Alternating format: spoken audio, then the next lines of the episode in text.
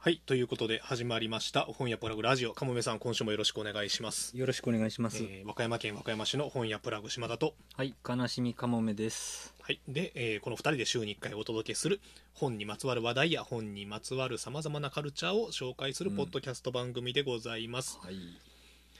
でね今回からうん、マイクが導入されておりますやりましたね。うん、やりました。やりましたよ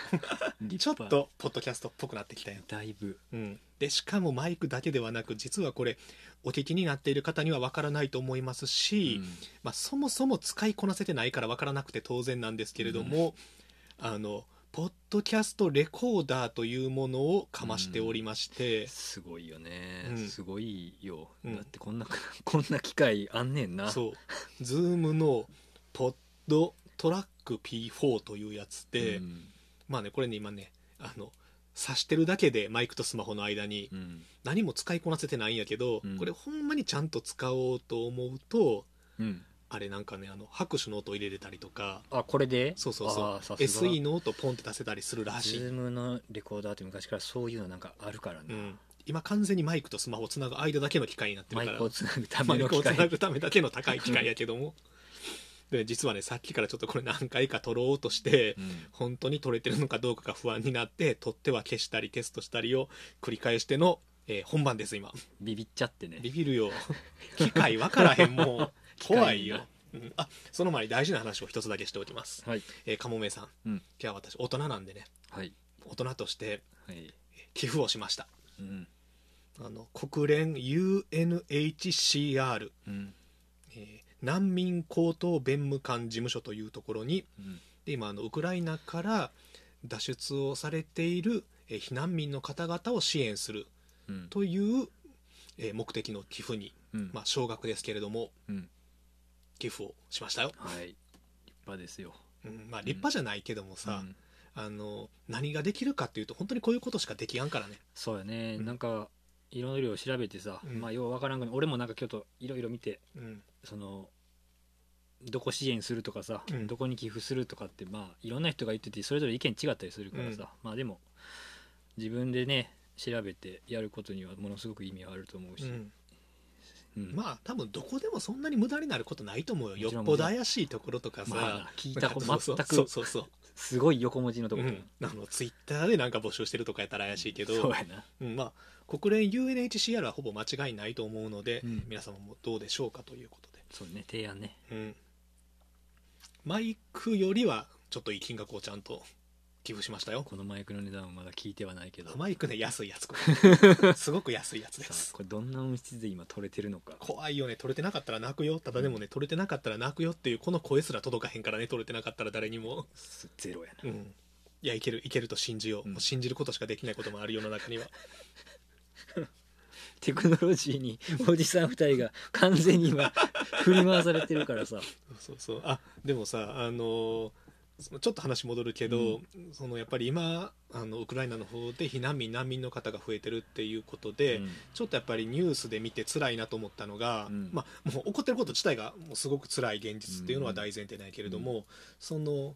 国境を越えて避難する人たちの中でも、うんまあ、当然国境を越えるからそこにはセキュリティがあるわけで,、うんで今あの多くのヨーロッパの国々は積極的に受け入れていこうっていう方向にはなってて、で日本もあのそうウだクラねイナの今日うんえー難民を受け入れるっていうのを言っててそれはすごいあのいいことというか英断だなと思うんやけど、ただそこで今現実のその陸続きの国境の中で避難する人々のが白人の人が優先になって、うんその黒人であるとか有色人種のあの越境が後回しにされてると。うん当然そのウクライナの中にはその留学生であるとか仕事であるとかいろんな人種の人がもともと住んでいて、うんまあ、もともとその永住してる人もいるし一時的に住んでる人もいるやろうけど、そうねそこでただその避難の中でも人種差別があるのかっていうのは、ね辛いなっていうのを思いました、うんでさちょうど先週紹介した SF のメアリー・ロビネット・コアルさんの「空へ」っていう本の中で、はいまあこれはあの SF なんですけれど、あの物語は1950年代うんのアメリカでうんここでも、えー、とアメリカ合衆国に隕石が墜落して、まあ、大災害が起こるとうんでその被災地からあの飛行機に乗ってあの避難民たちが別の町へ運ばれてくるんやけど、うんその運ばれてくる避難民たちがあの白人ばっかりだったと。うんでそれは初め主人公はその何運ばれてきた避難民たちを助けるボランティアで参加してるんやけどうんその光景に違和感を覚えてなかったんよねまあ普通のことが行われてそうそうあ,、うんあの多くの傷ついた人たちがあの救われて運び込まれてきたなんとかしなくちゃいけないっていうことやったんやけど主人公の、えーっとエルマは自身が白人であるから、うんそこに黒人とか有色人種がいないっていうことに気づかなくて、うんうんただ現実ではその当然アメリカなんやからいろんな人種の人がいるんやけど、うん有色人種は後回しにされてたとうんその避難する飛行機に乗る順番も。っていうところで初めてその自分の周りにいる有色人種黒人のパイロットたちとかが、あの自分たちが救いに行かなくちゃいけないって言い出してそこで初めてエルモが気づくっていうくだりがあって、うん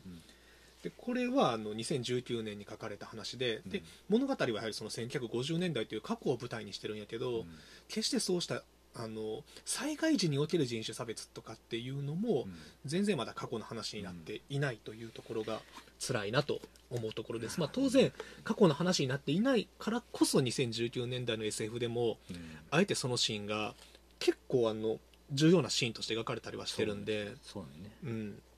まあ、危機意識の表れがこういうところにも出ていると思いますしあのこのポッドキャストとかでわしらおじさん2人が言ったところで何も変わらないかもしれやんけれどもうんただでもあの言っていくことっていうのはすごい大事だと思うし、うんまあ折々で考えていかなくちゃいけないなと思いました。そうよねうんはいというオープニング、うんはいそれではえー今週も本屋プラグラジオはい、はいこれいや今なんか掛け合いの感じを探ったんやな、見切り発車やつねそうや何 も かか何も掛け合わされやんかったよ、うん何 いや大丈夫始まりますみたいなのがいよかやったそうなんかちょっとないからなおそういうのそれ考えよう、うんせっかくだからあのズームのあ の完全にこの機会パッド今トラック P4 が入ったから「始まるよ ーじゃーん」みたいなことが次からできるから、あマジでそんなびっくりすんなうん、できたらいいなうんちょっと頑張る夢広がりますね、てかさやっぱ電化製品って難しいやんまあだってさその電化製品の中でも特殊中の特殊よそうそうそうこのこの、でさこれがさいかに特殊かというとう、 ん、あのそもそも和歌山で売ってなかったのよそうよね、 はじめ和歌山の、まあ、某電気店に行ったんやけうど、んポッドキャスト配信用のうん機械が欲しいですって言ったらさ、伝えたんやねうん、うん、何ですかそれっていう感じをもう存在からそう存在から否定やしもう探してすらくれやんわけよね、 問い合わせもない、うんあ、仕方ない和歌山やからうんただそれでさ昨日さ大阪に行ったんようん、で大阪のさしかも日本橋ですよ国はですね本当にでも電化製品のメッカやんもちろんでさあの難波駅の近くにさめちゃくちゃでかい山田電機や、あるねわかるうんラビカ、あるあるラビもうあそこやったらあるやんもう絶対にまあだってなうん相当でかいよそうそうでそこであのポッドキャスト配信用のあのレコーダーというかミキサーというか欲しいんですけどって言ったらもう何それよあえそこでもそうやったのそこでも何それよあそんな感じうんええであまあでこれがさジャンルで言うと何なのかもわからんのよいやそうやな、まあ、そこからよなそうミキサーなのかレコーダーなのか、まあ、どっちでもあるわかるよこれは何なのかやね、今は完全に使いこなせてないから完全にあのマイクと、ハブやな、うんハブ、うんマイクとスマホをつなぐだけの機械になってるんやけど、うんコネクタになってるんやけど、本来はいろいろできるねこれでさそれが分からんくて、まあ、うんわしの説明の仕方が悪かったっていうのももちろんあるんやけど、うんそもそもポッドキャストを配信する機材を買いに来るお客さんっていうのが想定されてないわけよ、まなるほどあ、仕方ないで、うんただでもさあのやっぱり店員さんはすごいいい人で、うんちょっとうちには分からんからこういう場合はソフマップさんとかにあるんじゃないですかみたいなことを教えてくれて、それそれそれよ、うん、で、まあ、ソフマップ行ったんですよ、うん何それよあそ うな のマジでだからさソフマップとかはさゲーム配信用の意識とかはあるんやけどやっぱりうんポッドキャストっていうのがちょっとまだマイナーなジャンルやったのか、あーえそうなんうん、そうなんや、で一応そのネットでは事前に調べていってるから、うんあのこのズームのこういうやつがいいなと思ってたからさ、うんその機材の写真をそこまで検索して見せたら、うんまたソフマップさんもいい人で、うんそこでネットで調べてくれて、うんあ山田電機にありますとあうん山田じゃない山田じゃない違う違う違う間違ったあうのんヨドバシカメラにはありますやはと、やはり、うん、でヨドバシカメラにうん行ってあの難波から梅田まで移動して よ、うんうん、でヨドバシカメラに行ってうん聞いたら「何それよあマジで、うんそこも」ただ何そそれこなんやまあ何それって言い方じゃないよう、んうん、でもよヨドバシはさすがにそっからちょっと別の人に聞いていますで、うんうんうん知ってる別の人が来てくれたんやけどなんのただそれも知ってるって言っても確かにそれっぽいのありましたわみたいな感じで、うんうんうんまあ出してくれたんやけど、電化製品がさあーうんもう複雑化しすぎて店員さんもそりゃ把握しきれやんよねだからそのレコーディング機械の中でも、今要はゲーム配信とかそうそうそ細分化してて さらにその中のポッドキャスト用みたいな、うんに特化しているものううん、だからなんやろなすごいね和歌山からそれを探しに行ったっていうう、ん、なかなかの冒険でしたねでもそのいろんな店員さんのおかげもあって無事に購入することが できたんですけありどがとうございます今の1ミリぐらいしか使いこなしてないからねそうやな間違いなく、うんちょっと来週からね今完全にコネクタでしかないからさいやどっかですごいことなんちゃうかななり たい頑張っていこう続けていきましょうこの番組もねはい、えー今週1週間かもめさんどうでしたかちょっとまあ1週間も経ってないんでねあそうやんね経ってないんであれえでーとすけど、この間が日曜日とって今日が木曜日やからまだ3日しか空いてないから実質マジでそんな感じ、そうやんなだって月月火水しか空いてないからうんだってまあ確かにこの間あったなって感じするもん、うん、でもこれぐらいの感覚の方がいいよ、しまちゃんはね、うん、まあ本まがあ溜俺まっもてくもん紹介したい本があーまあ俺も別に嫌ではないけど、うん早えなとは思うよマジかでもだからだから来週これが日曜日やったらさ長いなと思うしさ まあなもはや定誰一人こんな番組のこと覚えてないよも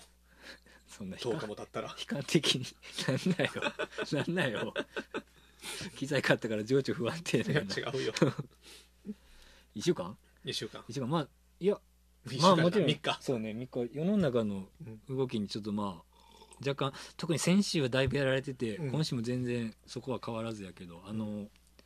今何読んでますか、あれですよちょっと持ってきたようん、持ってきててまだちょっと読み合ってないんですけどねあのこれは前の前の前々回かな紹介した前々回で紹介してもらった「東京マッハ」おどうよ俳句を選んで押して語り合う、うんこれはね、もう本当にね、みんなに読んでほしい、めちゃくちゃ面白いやろこれは本当に面白いなわしの言ってた さあの俳句も面白ければ作品表も面白ければそれをわちゃわちゃ語り合ってる空間も面白いっていうそうなんていうんかな俺伝わらへん全く伝わらんと思うけど、うん今日マッハって書いたうわほんまやほんまや全くい伝やわったてなかまったたまたまたま持ってたからちょっと可愛いなと思ってたうよんそあのースウェット、うん全然ごめんね僕のおべべの話やった、うんいや可愛いおべですよまあ、この俳句をねうん要は、あのー点数っていうかね丸×とか逆線特線、うんこれ波線でいいんかな平線うん、まああの東京マッハっていうのはまあ4人の作家とかゲームクリエイターとか、まあ、プロの俳人の方とか4人を中心に毎回さまざまなゲストを呼んでそれぞれが持ち寄った自作自選の俳句をな誰が作ったか名前を隠したままそれぞれが点数を付き合うっていうう区会ですうんね区。会でこの区会もちろんこの東京マッハっていう区会はその、まあ区会って多分いろいろあるやろうからさ、うん全然知らん世界やかうら、んでもこの東京マッハっていう区会はもっとラフなねうんうんそのどちらかっていうとまあ中でもしまちゃんも言ってたけどこの後飲むためにやってるとかさそうお酒をしかもその場でもお酒を飲みなが飲みながららやって和気あいあいそとうねだからまずビールとか言って始まるんやけど、これはやっぱり面白いね面白いやろ、そのその俳句ってものに全く僕はうん明るくないというかもうほとんど無知に近いけど、うんままずそこも面白いしやっぱり一つの物事を複数の人がああだこうだ言う、うんうんでやっぱここにこのお客さんも含めて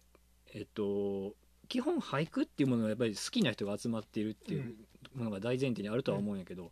やっぱね物事をめでるっていうんかな、うんうんでこういうことやなっていうまあか、、一つの区やとしてもいろんな人がいろんな意見を言ってそうだからいかにそ素晴らしいかだから好きなんやって話もあればいや俺はこの句そうそうはそう認めねえよっていうそのうそうだかもら面白いしだからいいなっていう句はうまくできているとか、うんいや僕は好きですとかで、うん逆線って言ってまあこれはどうなんっていうのをうんつけたとしても、そこにいろんなやっぱり見方があって、あじゃあいいんやってなったりとかやっぱダメだなとか、でもお客さんはこうじゃないんですかってお客さんが言ったらあ誰も気づいてなかったねそとんなか見方もあるんやあっているうとか単純なディスとか否定じゃないもんねないないその逆線もやっぱこういうのはすごい面白いでねこのちさまちま読んでる感じまだねちょっとね寝る前にちょっとずつ読んでてまだ第2回目の句会が終わっあたでもとこさそろのさ寝る前にちょっとずつ読むっていいやんそのいいこれすごい一気に読む必要はないからさないないないしどこから読んでも別にいいかそらうそねうだから寝る前にちょっと深夜ラジオを聞くみたいなあ感でじでもマジでそんな感じだと思う、ラジオに近いよね読んでる感じが近い近いし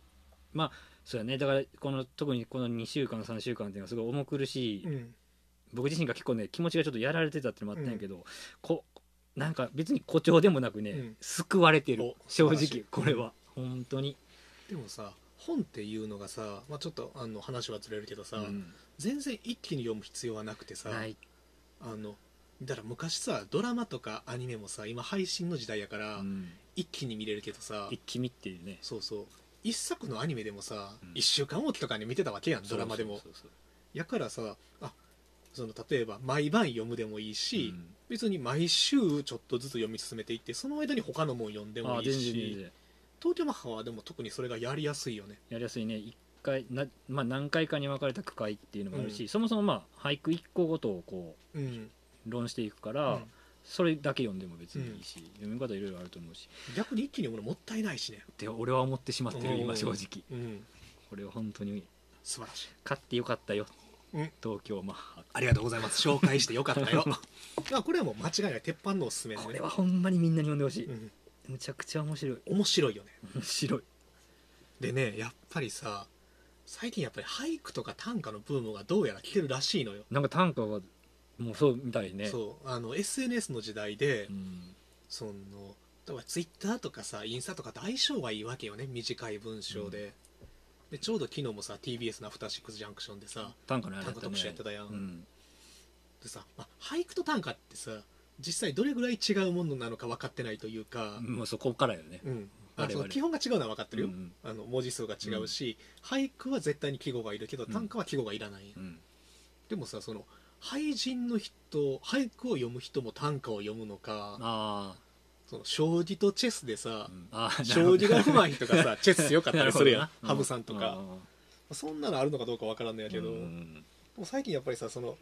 なんか俳句の本を紹介した後に短歌の話をするのはひょっとしたらあのあこれは実はタブーなんじゃないかそとかうそうバカにしてるのかなってあーそんなんあるかもしれへんとかけれども、まあな確かに全く分からんところや からうな、んただでもね今週たまたまそのカモメが東京マッハの話するってうん知らん時から、うんあの絶対に紹介したいなと思ってた、うんここ最近のやばい本の一冊が、たまたまねこれはい、短歌集やったのよあそれそうなんやそうね上坂あゆみさんの「老人ホームで死ぬほどモテたいうん」といなんうかタイル、トルはというかそれはどっかでちらっと見てたねあほんまに、ううんまあ、うちでもツイッターで紹介したの、まあそうかプライムとつながってるからそりゃそうかうんまあでもひょっとしたらうちじゃないかもしれない、うんやっぱり今至る所で話題になってる一冊なんで、えー1991年生まれの、うんえー東京在住静岡出身のはい、なんで30前半のうん歌人の方のうん短歌集なんですけどね、うんめちゃくちゃ面白いねでこれがさ彼女が今東京在住でもともとは静岡出身でまああの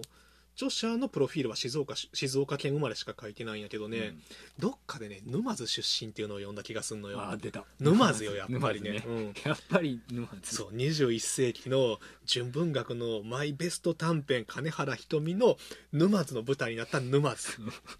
そこででそこで来たんやでもね同じバイブスを感じへる、ーうんあえそうなんそう沼津と同じバイブス、えへえどんなバイブスかっていうと土着のヒップホップのバイブスおもうーね おー何やろな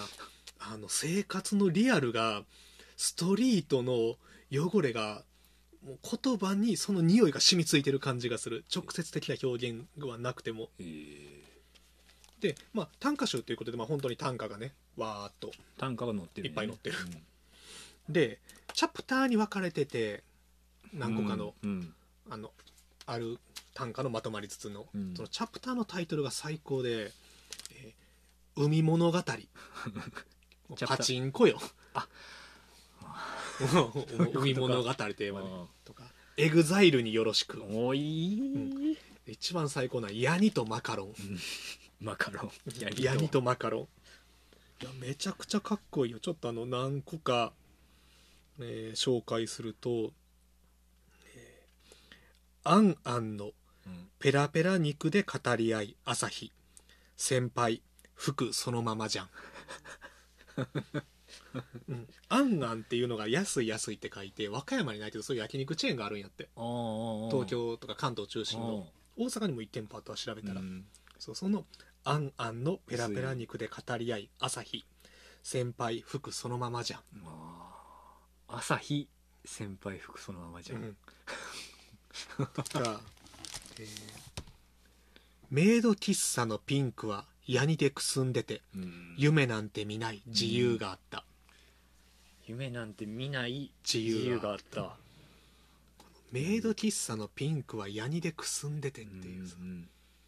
どんなメイド喫茶よそうやなまあでもメイド喫茶って普通さ禁煙禁煙やん多分な知らんけど行ったことないから、うんただでもさ喫煙のそのバスへのスナック感のあるメイド喫茶っていうのもちょっとなんかイメージできてしまうというかまあそれか休憩室よねあなるほどうねん、だか確らそかうにそうなってくるとメイドさんにフォーカスがさ変わるね変わるうんほのんもまあるややわろしまあだいぶいろいろと取れるというかなるほどね取ったなと思って、とかまあそういうまあこれはさちょっとしたなんやろなワンシーンが思い浮かぶやんうんとか自分の人生に関する来歴を感じさせる歌として、んえー特別な事情が認められないと入れない特別な帰宅部うん特別な事情が認められないと入れない特別な帰宅部うん何なんでしょうねでも帰宅部やからね、うん間違いなくその何この帰らかの宅部っていうのがメタファーなのかおお、うんでも何かしら殺伐とした空気は感じるやんそうやな特別な、事情が認められないと入れない特別な帰宅部うんそこに何かしらのなんやろな抑圧というか問題というか、うんそうだね僕はもう完全にストレートに、うんその学校における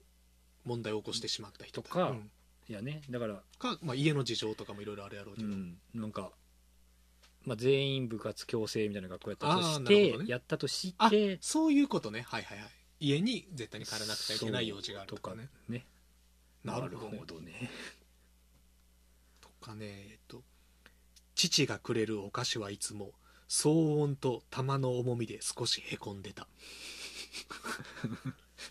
父がくれるお菓子はいつも騒音と玉の重みで少しへこんでたうるさいもんな、でもさこのさ騒音と玉の重みで少しへこんでたってさ実際騒音ではへこまんわけよもちろんもちろんよでもへこみそうやんなんかさ、うんへこんでるイメージがさ、うんなんやろへこませる音圧のうんなんていうかなその感覚っていうのはさうん分かる気がするやん、うんでまあお父さんつながりで言うと、えーお父さんお元気ですかフィリピンの女の乳首は何色です かお父さんお元気ですかフィリピンの女の乳首は何色ですかだからまあお父さんは今は少なくとも近くにはいないそやねまあ、フィリピンにうん行っちゃったのかな女性と恋仲になってうんすごくないタンクこれがうん、純粋にかっこよくないなるほどね言語表現とし痺れてる部分はあるよね、うん確かにすっごいリアルやんそのだしリアルっていうのが解像度が高いとかじゃなくて、うんその言葉の周囲に直接的な表現じゃなくとも何か言葉にそれこそさ槍のシミとか匂いみたいにうん染みついてるその何うん空気感がひひしひしと伝わってくるというかいやーなるほどないやでも確かに俳句ってものと全く別物っていうか、うんやっぱりより短歌っていうだけあっうんて、なんやろなか歌詞ドラマチックようね、んそうやねもうもっとまあ歌に近いっていううのもね、んでこのヒップホップに近い感じもなんとなくわからんうんうんうんうんその ヒップホップにいやなんなんとなくはわかるよ、うんなんとなくはねましてこれあの黄砂っていうラッパーすごい好きなんやけどえっとな COSA か名古屋の人そうそうそうあ俺もすごい好き黄砂の世界観に近いと思うあーでも確かにな、うんなんかなんかわかるようんただはあのこれツイッターでめちゃくちゃヒップホップやんって言ったらあの上坂由美さんはいや別にあのヒップホップ聞いてないですって いいなあいいでもあのストリート育ちなんでつつながるものあるかもしれませんとは言ってくれてたうーんいやましてでもさうんヒップホップってあの歌だけ音楽だけじゃなくてうんラップとダンスとグラフィティでヒップホップっていうカルチャーなんやけど、うんこれジャパニーズヒップホップは単価入るよ ジャパニーズヒップホップは短単歌価入いけると思う、うんももう文字のグラフィティよね単価はう文字で何かそういったものを描いているぞ、そううそうそんう、ね魂の叫びリリックですようん、いやこれはね超読んでほしいねその普段単価読まん人でも一句一句がかっこよすぎるからあかっこいい一句じゃない一首危危ないい危ない 今危ない危ないもう東京マハ紹介したのにこんな間違いできないよ怖っ一首ですなるほど、ううんん、確かになんかビリビリきそうやね、そうっていうまあさ今さこう2人でさ、うんこの短歌の一首を話し合うだけでも楽しいやんうん、でわしらの100倍詳しい人が100倍面白い話を俳句でしてるのが東京マッハなん でなるほうんど、東京マッハ読んでくださいね、うん俳句ですけどうんさああとめちゃくちゃかっこいい歌がさこの老人ホームで死ぬほどモテたの中のやつね、うんえっとねそれっぽい土手とかないしサンクスの駐車場でいろいろを誓う、うんうんそんな なんかあの夕方の土手みたいなことをそうそうできやんからさ、あもうサンクスの駐車場なのでも分かるよね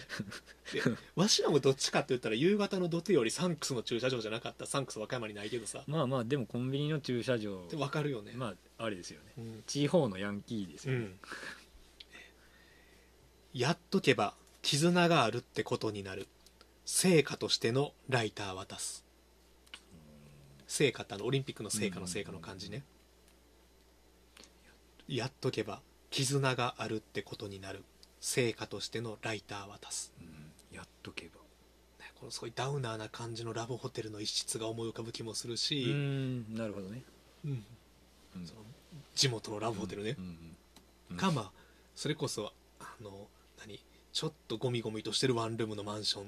なのかもしれんやんけれども、でこのさ成果としてのライターは出すっていうのがさ、まあ、タバコ吸うわけやんこのさ、うんジョージが終わった後のこのタバコの気だるさをさタバコっていうことは出てこやんのよねそれもだからうまいよね、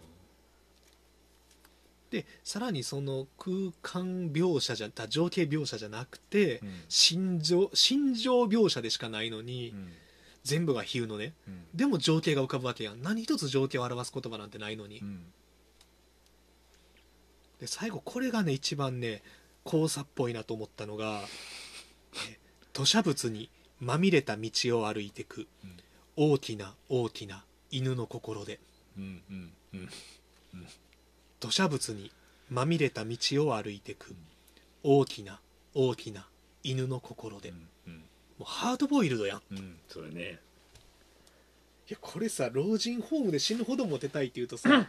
ちょっとコミカルないや俺だってギャグの入ったような、ううんん、歌手なんかなと思うけども全然いいようんいやまあユーモアはあるよ笑ってしまうような歌もあるんやけどそれ以前にかっこいい、なるほどかっこいいうん、かっこいいってすごいよね短歌ってかっこいいんよ短歌ってかっこいい だからさわしら大学の頃ってさうんちょうど穂村弘がほんまに流行った時期なんよああだから昨日のその「アフターシックスジャンクション」ちょっと聞いて、俺な名前ぐらいしか知らんからさ、うんそんなにあれやったよねすごい流あん行まっにて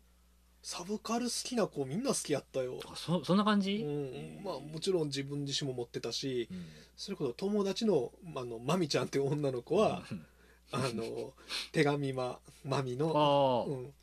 あの本をすごい自分の本やって言ってあー大事にしてた、なるほどね自分の名前がまみちゃんやから、うへん、え懐かしいなと思って、あそんな感じなんや、うんへえすげえ、まあ、でも穂村弘さんの子はすごい面白いしあうのんダ・ヴィンチでもね、あの一般のうん短歌募集してそこの戦車やってるコーナーがあるよようちのお客さんそれに選ばれたってえ言って、まあ、それもすごい言うたやった選ばれたのもなんか今ちょっとそういうの羨ましいっていう感じにすらなってきてるからな、うん いやでもちょっと読んでみたくなるよねちょっとなうん、ただでもめちゃくちゃ難しいんやろうけど簡単に見えいやてーちょっとな時間をじっくりかけてちょっと考えたい、俳句はねめちゃくちゃ難しかったあそうなんや一回その東京マッハのメンバーでもある米本えー、ちゃうちゃうごめんなさい、えっと、堀本裕樹さんはいが和歌山出身で,、うんでうちの店にも来てくれて一回一緒に飲みに行ってもらった時に、うんバーで即席でじゃあああ、ようそんなことすん一な句やってみようみ たいなみんなでねその場におったお客さんみんなでやってみようってなったんやけど無理よマジで無理よよそそれができるのが俳人よね米本さんとかの堀本さんね米本さんあ今うんまましまって米本さんって言ってもうだん あえーっとね今ごっちゃいだ米光さんそうやと 堀本さんがごっちゃになってるわ あかんあかんいかんいかなまあそりゃそうやろな、うん限られた条件があってんうんルールがあるからな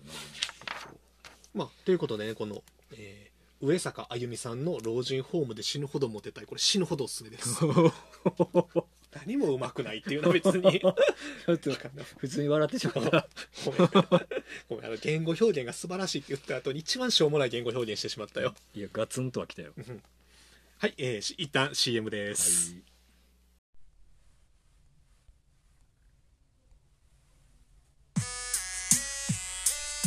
新刊古本雑誌絵本和歌山城のすぐ近く時々イベントやってますあなたと私の本屋クラブ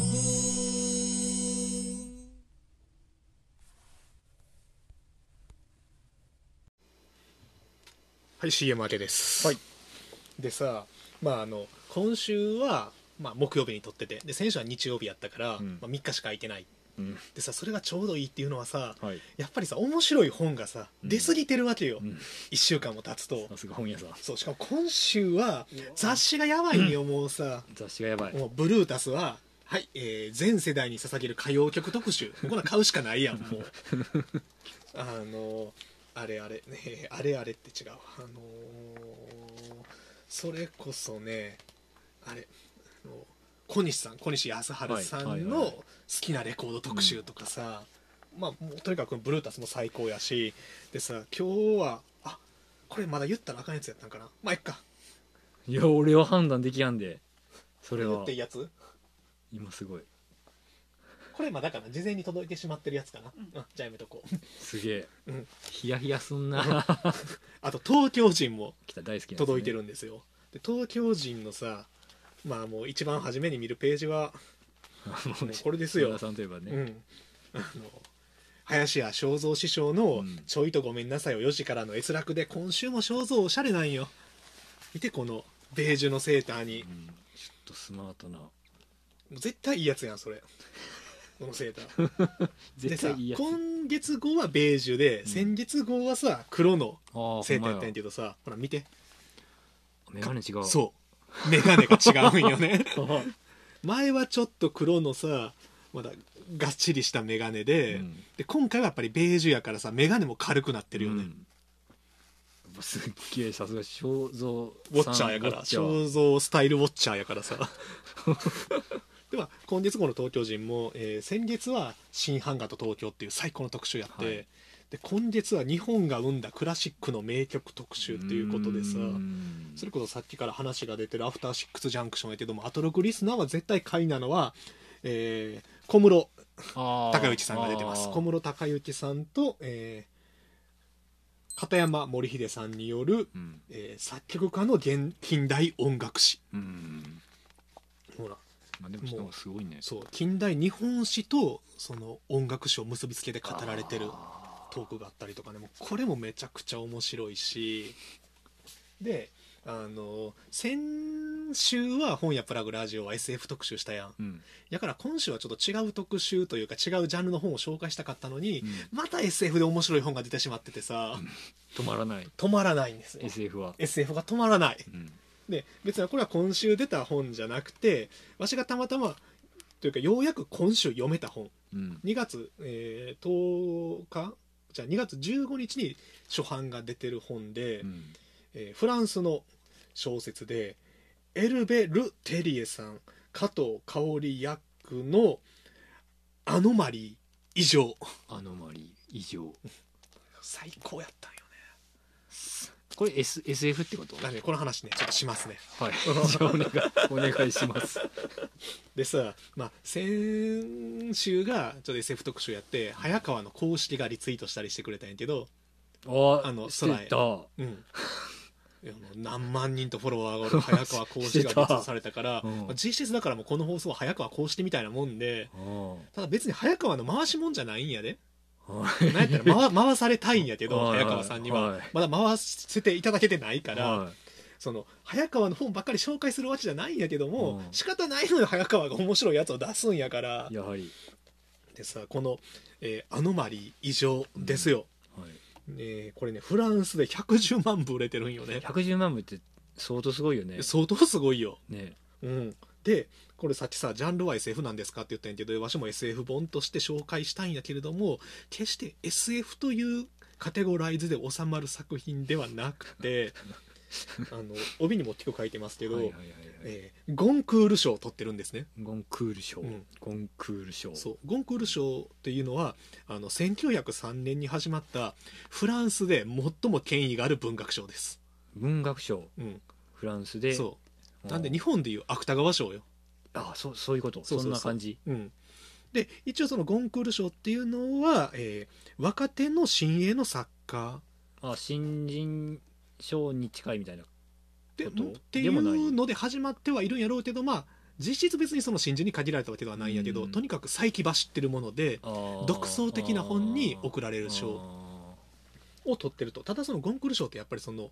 権威ある文学賞ということで決してエンタメ本ではないんよねあーおーただこれはエンタメとしても面白くてさ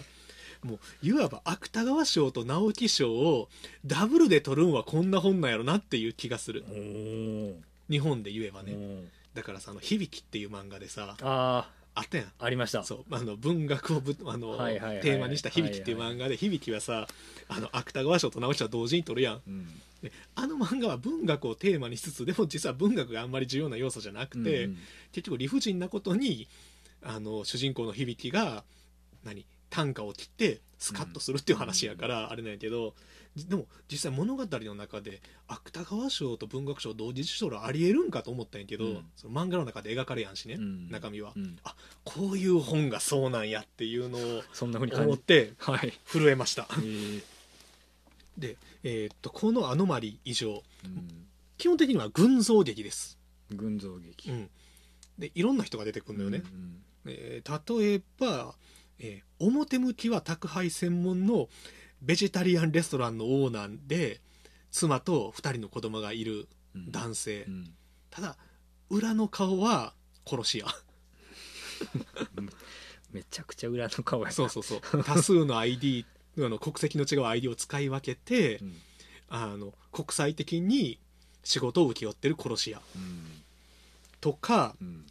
えー批評家筋からの評判は高いんやけれどもセールス的には苦戦している40歳を超えた純文学の作家、うんえー他には一人息子を育ててるシングルマザーで、えー仕事としては大勢の映画監督から引く手あまたの映像編集者うん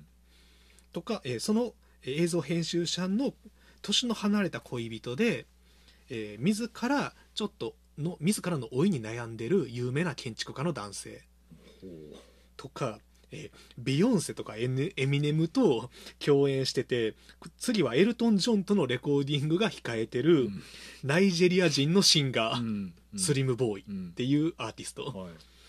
とかあの薬害裁判で、うんもう悪い会社な薬害のあの、うん製薬会社うんの製薬会社の側について両親の呵責に苛まれてる黒人弁護士となるかほど弁護士ねだからまあいろんな人が出てくるうんそのまあ群像劇なんやけど、うんその人たちがじゃあどこで結びつくのかって言ったら、まあ、他にもいっぱい出てくるんやけど、うん今言った人たちは全員ほんまに偶然ねうん2021年3月10日うんパリ発ニューヨーク行きのエールフランス006便に乗り合わせてる人たちなんよ、うん、同じ瓶に乗ってと同じ便に、でその便はそのフライトの途中にあの通常だったらその空域には発生するはずのない超巨大な積乱雲にうん飛行機が飲み込まれてはい九死に一生を得たとはい、でまあ無事に結局ニューヨークに着くんやけどうん第1章3部構成でうん第1章じゃない第1部なうん第1部はその今言った人たちの、まあ、生活群像劇で、うんえーこれまでの人生の来歴うんあの、まあ、設定説明うよんね、と、まあ、飛行機に乗りましたで飛行機に乗ってアメリカに行くわけやから、そのなんで飛行機に乗ったのか、うんで飛行機に乗って、まあ、アメリカに行ってその後の数ヶ月間うんの日々人生うんが群像劇として描かれる、うんまあ、それぞれにいろんなことがあるわけようんもう今言ったもう設定の方が絶対いろいろあるやんもう殺し屋が出てきてるぐらいやから殺し屋やさもんなうん、で殺し屋のパートやったらその実際アメリカで行ったさその殺しの現場の話であったりとか、うんまあ、ここまでは普通の群像劇、うんまあ、それでも面白いけどね一話一話、ただこっからなんよすごいのは、はいであの基本的にはこれもネタバレ厳禁なまあそうやな話ではあるんやけどうんでもね厳禁ではない 厳しく戒められるほどではないと思ってるプロジェクト「ヘイル・メアリー」ほど、うんでどうせ映画化されるやろうしされてほしいと思ってるから、うん映画の予告編で出てくるやろうなっていうぐらいまでのネタバレを今からする今からする、それは島田さんのジャッジによってジャッジによってなのいでやあのもともと読むつもりやってもういや全く知らんもちろとんどこに連れて行かれるかわからんまま読みたいっていう人はここで切ってもらって大丈夫でじゃあすここからちょっとしばらくうん、でも、ねあくまでネタバレって言っても確信はいかんよはい映画の予告編で出てくるやろうなっていうぐらいまでのネタバレうんまあ、ここまではさまだ、まあ、殺し屋とかが出てきてる時点で日本の純文学ではなかなかない設定やけど、うんまださ文学的な話、ままあ、文学的うんまだ純文学のカテゴリーに入りそうやんまだうん収められるやん、うんうんこっからですようんこっからまさにアノマリー異常な事態が起こるんでうす、んでこれ3月10日のパリ発ニューヨーク行きのエールフランス006便に乗り合わせた人たちの話でうんそこから3ヶ月経ちましたはい2021年6月24日うん何が起こるかっていうとうんニューヨークに向かってくるう飛行機があるんよねんはい管制塔にはい今ニューヨークに向かってますとはいであの積乱雲にあって急なうんで飛行機が傷ついたので緊急着陸させてくださいっていうのが、にあのニューヨークの管制塔にうん飛行機から連絡が入るわけ、うんそれが3月10日にフライトしたはずのうんパリ発ニューヨーク行きエールフランス006便なんなるほど。わかるなほどねわかるよ、わかるよ。うんだから、もう一個来たみたいなことやね。そうもう一個来てしまったの よ、なるほど。それは異常ですね。異常ですよ、3月10日にニューヨークに着いたはずの飛行機が、そうやね、無事だって積乱雲は抜けて、うんそこかでら数ヶ月乗客たちもり降りて暮らしてるわけやから、。うんただそこに3ヶ月後に全く同じ飛行機がうんうんこの世に現れてしまったのよはいはいはい。 SF やん、こっからそうですね。うん、で第2章はあ第1章第2部はそこで奔走されるうん合衆国とか関係当局のドタバタなんよねああ、どう、これはどういうこことだの事態をどうするのかということで空軍が出てきてうん科学者が集められて、うん CIA と FBI が総動員されて、うんさらに心理学者哲学者宗教学者までが全ての知性が動員されてこの事態の原因の把握と、うんただ起こってしまってることの対処の物語になってくるっていう,、うんうんうんもうね、ここが超面白いんようんねう。んなるほど。ではあのアメリカ合衆国大統領とかも出てくるんやけど、うん大統領はその異常な事態の報告を受けてとこれは本文からの引用やけど、えー大統領はあんぐり口を開けているその姿は金髪のかつらをかぶった肥えた旗のようだっていうトランプよね。であのじゃあまあトランプと、まあ、確実にトランプが出てきて。であの科学者たちの説明を全く理解できやんっていう、うんなぜならバカだからっていうのがちょっとユーモア なるほどで、まあ、ブラックユーモアで入ったりするんやけど、もう信じられやんぐらい異常な展開になってくるんよね、うん言ったらこの世に同じ人間そうが、だねそういうことになりますよねで第3章はい乗客たちはこの事態にどう向き合うのかっていう、うんんうんで乗客って言ったらこの時点で2人おるのよ、そうですねうんもう1便に乗ってた方も後から来た人たちも偽物でも何でもないんよなうんまたドラえもんであの 何時間旅行をして、はい自分と会うわけや合つねうん、それうんその事態が起きるっていう、んんでしかもドラえもんやったら片方はあのタイムトラベルしてるって意識があるわけやからさそうや分やん知ってるうん、うんうん両方別にタイムトラベルしてないはずなのよう、んうんそうだねなのに同じ時空に出てきてしまうっていううんその理由をあのその理由に説明づけようとする科学者たちの話も面白いし、うんそうだうんうんで対処しようとするその宗教的な意味合いをつけようとする落としどころをつけようとする宗教学者も面白いし、おうおうというのが第2部で第3部がじゃあどうなるかっていうこれ結構言ってる気するんですけどこれは島田さんのジャッジによって今踏み込んでるんですね最後ちょっとね言い過ぎたかなっていう気はするけれども でもこんなもんじゃないだおーなるほど、いや今ので話してこんなもんじゃないよっうていう、ん、まあだってあれやもんな、ほんま全部言いたいんやもんなほんま全部言いほたんいま全部言いたいのを俺は一応皆さん一応僕フロントリスナーっていう役割なんで、はいうん今一心に最前線で受けてますけどどうですか今の話を聞いていやうすげえ面白そうですねだからさ不条理劇でもあるんよねあー SF でもあるしあーあのだからさあれカフカの虫とかさ、はいはいはいはい朝ね起きたらあ返信やごめうんんそう さすがかもめさんフロントリスナーそれぐらい もうナイスたまたまねナイスフロントたまたまねナイスフロントカバーよ、うんとかまででもそれ以上には科学的ではあって、うんだから SF っていうカテゴリーにも入れれるうんでも不条理的でもあるしそして何より文学的なうんその表現っていうのもすごく良いんだよな純文学としてうん自分自身との向き合い方っていうのをす ごい突飛なうん状況に何置き換えてというか置いて描いてる、うんまあ、今ぐらいのネタバレはセーフじゃないかななるほどいやでねもあのだからあれあのドラマでいうと「ロスト」とかに近いんかな、あーでも俺ちょっと見たことないからあれやけうど、ん、私も全部見たことないけど実は、なるほどおもおも今面白いとしか言いようがないですあのほんまの感想はもうネタバレに踏み込んでいくからどんどんとうんそうですもうこれ以上は僕僕もお断りはしたいねそのうんネタバレってある、でも確かに異常なことが起こっていますいややっぱりさこういう作品が生まれてしかも110万部売れてるっていうのが羨ましくもあるよねうーんな何が羨ましいそれこそほんまに110万部売れてるっていうことですよ そそこです、そうね、同じような小説とかさ同じような小説じゃない、同じような面白い小説っていうのは日本でもさもちろんいっぱいあるわけやから、うん売れるっていうのはいい110よ万部ねってななかなかすごい我々のね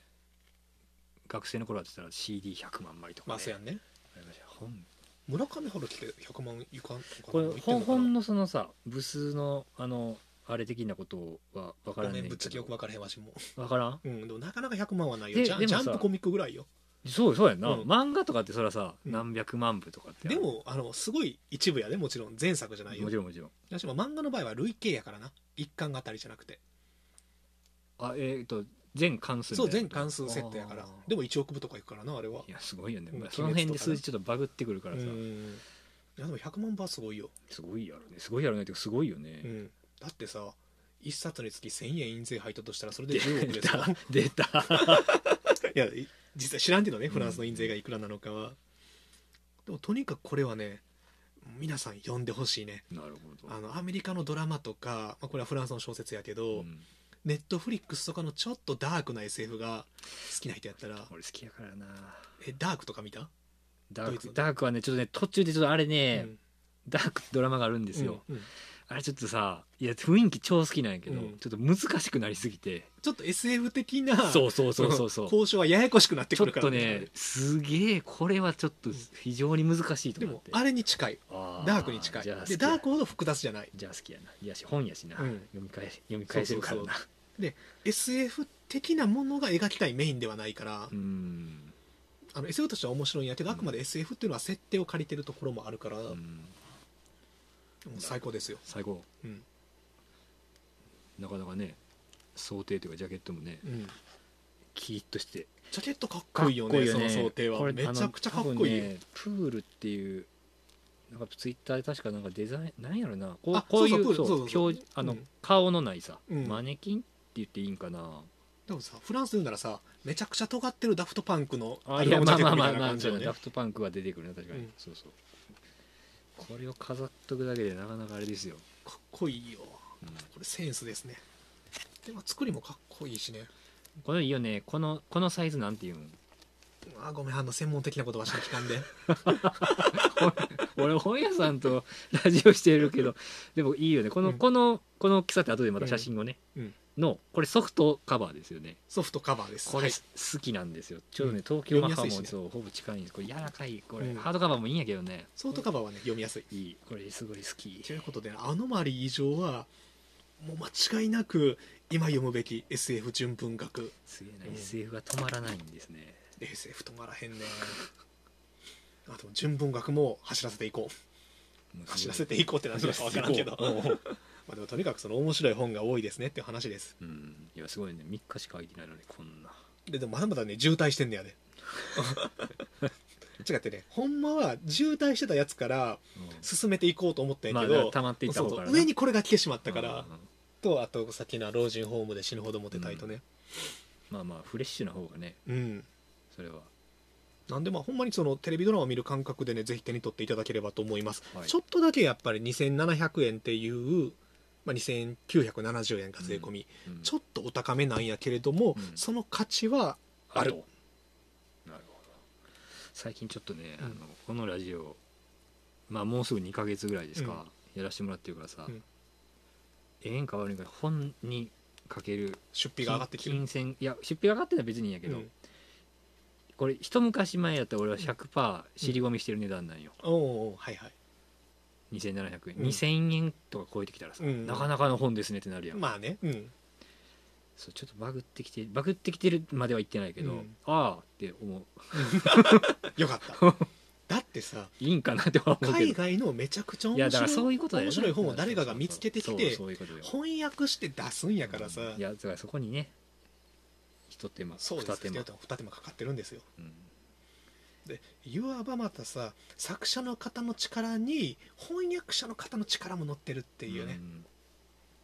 東京マハいくらやったっけ東京までは近いよ2500円2400円プラあスーでやっぱりねだから面白い本はでもそれで全然元取れるからねこれもだって僕全然まだ序盤やけど序盤っていうか、うん、2回目のあれやけど、うん全然もう元取ったなって思ってよしよし ほんまにちびちびと最後まで楽しんでくださいだから衣装も一気に読まんでもほんまにドラマみたいにうんまあわし面白かったからさ一晩で読んじゃったんやけど出たようん一気 読み、意気込みでもうまあ23日とか開けてうん楽しもうと思えばまあ一月楽しめるけどただ引力すごいから無理やなかっこいい引力すごいやかっぱりさら無理やな、本の引力ってあってさ、うん今ちょっとあかっこいいこと言っていいうん、あの本読んでる時ってさ、うんまあ、本には引きつけられるで面白かった、うんうんたださ同時にあの変な話本読んでて面白いと思ったら私あすぐツイッターで言いたいとかなるんよねああもだからスマホの引力にも引きつけられるわけうで集中してない時はなおさらでさちょっとテレビの引力に引きつけられたりとかさ、うんいろいろしてしまうやん、うんたださあの気持ちよく本だけの引力に乗乗ってる、る時は、うんその本という惑星の周回軌道に入ったなって思う決まりまし たねこれはでも分かるよわかるよななんあるよねなちょうど心地よい集中力あってあるるよね程度ながらでもいけるうん感じの読書もあるし、完全に引っ張られきってる時はあるしわ、かるわかるわかるよああなるほどねはいということで、えー今週の本やプラグラジオで、えー紹介したのは2冊です、あれさっき上坂あゆみさんって言ってたかそこまで遡ってはごめんちゃんと言ったかな、上坂あゆみさんですね、今今はちゃんと言って、うん後で初めちゃんと上坂あゆみさんって言ったんでひょっとしたら何回か上坂あゆみさんって言ってしまったかもしれませんその時は、えーお詫びしてると思って聞いてくだ さい上坂あゆみさんはの老人ホームで死ぬほどモテたいという死ぬほどかっこいい歌集と、異常に面白 いはい、非常に面白いエルビル・テリエ加藤香織役アノマリー以上の2冊でした、はいふう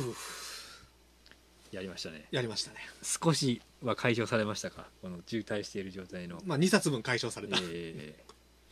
川上さんどうですか何か言い残したことはありますかもうそろそろ終わります けれどあもそうですね今回はねまあいや今週の方ももちろんあのーやっぱ短歌とかねうん今ちょっと俳句に触れてるっていうのがあるんで、うん興味あるなっていうのもありますし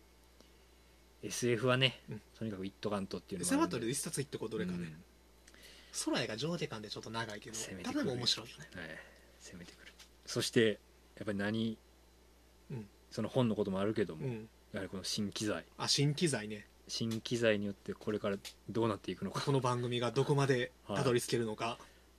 えらいもんでやっぱ今日来てこれ置いてたからさ、うんちょっとテンション上がったよかったそれ だそれだけでも役割果たしたよいやこれ使いこなさんともったいないようん多分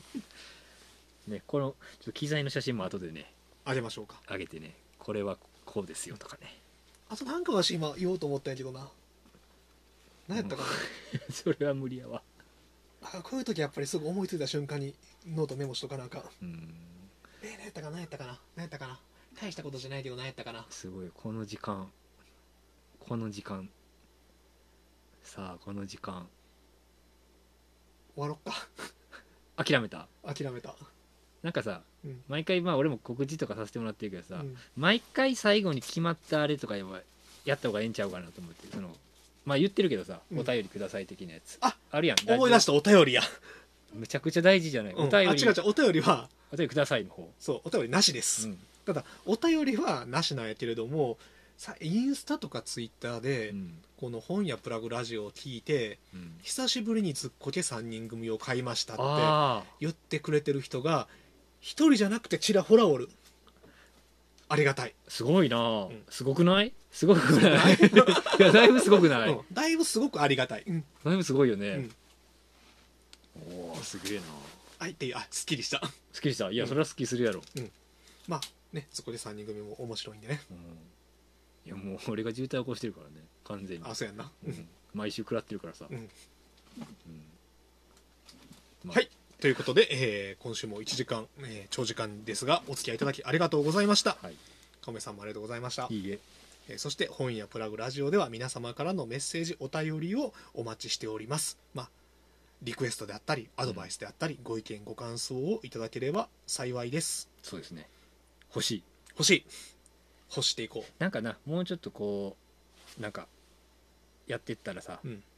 テーマとか絞った方がもらいやすいんかなとか思ったりもしたんあーやけなるほどどね今そのテーマはもう少なくともシンプルに本の紹介なんでうそうやんなとかあともう勝手にさうん普通に一ラジオリスナーって思ったらさ、ステッカーとか作りたいよねと思ってえーそれはでもちょっと早川さんにスポンサーに入ってもらわんかった ら送料をそうか送る 送るテーマとかなそうやなそんなわずかわずかって言ったらありがたいけど160人ですか前回前回でそうですねありがたいすごいよいやこれであでもだからあれやあの、えーっと本屋プラグラジオで紹介している本はあのお近くの書店でお買い求めいただければありがたいんですけれども念のため言っておくと本屋プラグでも買うことができますはいそして本屋プラグでは、えー通信販売も対応しておりますので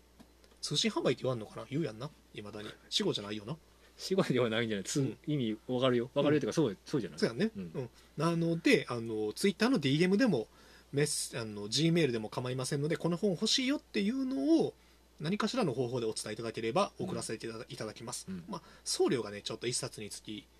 200円300円ぐらいかかるんかな、うんまあ物の大きさによるんやけど、うんちょっとまあ100円ちょっとぐらいかかっちゃうんですけれどもそこはまあねあの応援というかなんというか